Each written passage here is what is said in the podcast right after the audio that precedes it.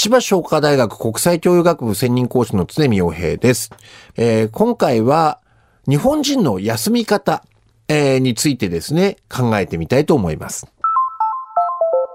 未来授業。この番組は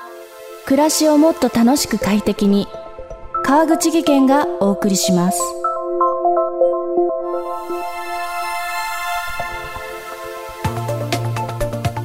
未来授業今週の講師は千葉商科大学専任講師で働き方評論家の常見洋平さん。今年4月働き方改革関連法が執行。働き方をめぐる環境が大きく変わる中関心が高まっているのが働き方と対になるキーワード休み方です。今週は休むのが苦手とされる日本人の休み方はこれからどうあるべきか専門家常見洋平さんに伺っています。未来授業3時間目。今日は日本の企業が取り組む新しい休み方の実例をいろいろ紹介してもらいます。テーマは働き方改革から休み方改革へ。今、まさに休み方改革がね、進んでいます。働き方改革とまあ連動してるんですけど、今時代は休み方改革だということです。で、背景としては、まあ人手不足ということもあり、あの、やめてほしくないんですね、労働者にね。まあ労働者はより良い条件を求めて移動するべきですから、休み方という部分もですね、工夫していかないと、労働者が定着しない、あるいは応募してこないということがあると。で、さらには、これは、あの、社員のね、あの、いわゆる活性化という部分もある。能力開発みたいな部分ですとか、まあ、様々な意図からですね、今、新しい休み方が出てきていると。で非常にあの、まあ、子育てをしている父親の視点からしてもですね、非常に有効だなと思ったのが、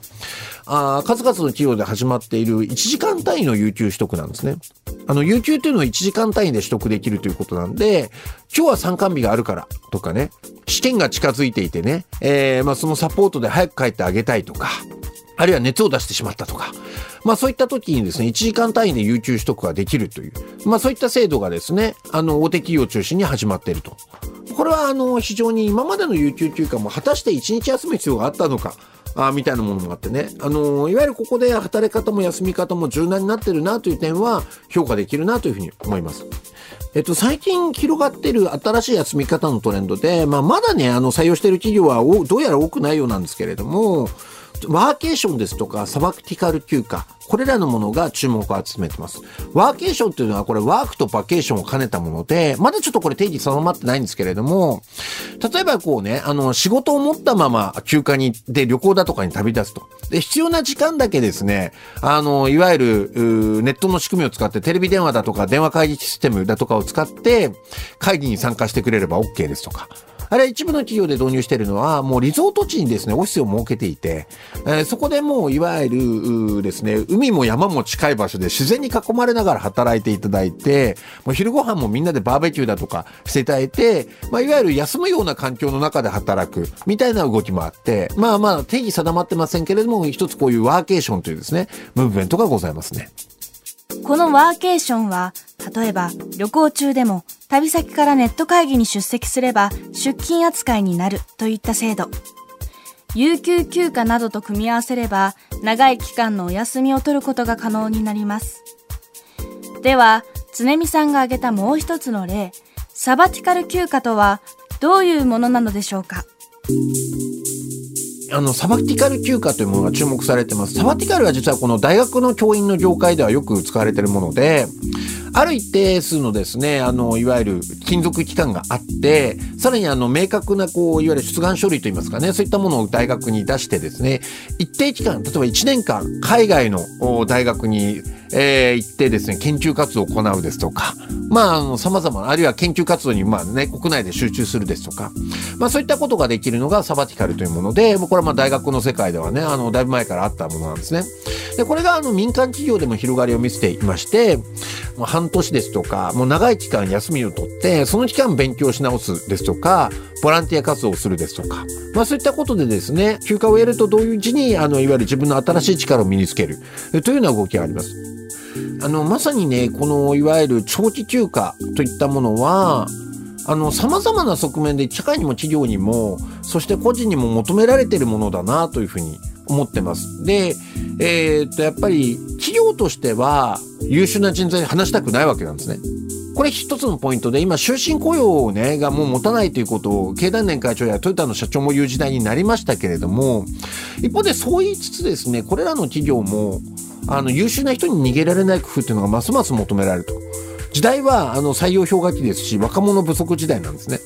で、そういった意味で、長期休暇あげるから、その期間ね、あの、自分の好きなことしていいよとか、新たな武器を身につけてなさいっていうのは一つ、企業の側としても有効なんですね。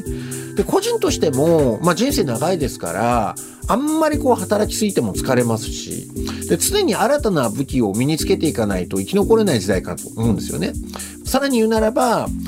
人間っていうのは労働者である一方で生活者ですから。あということでですね、介護だとか育児だとか勉強だとか自分のしたいことをしたいという時間というのは必要だということで、個人にとっても人生を生き抜くためにですね、こういった長期休暇をいかに有効に使うかということが求められるかと思いますね。未来授業今週の講師は千葉商科大学専任講師で働き方評論家の常見洋平さん今日のテーマは働き方改革から休み方改革へでした明日も常見洋平さんの講義をお送りします。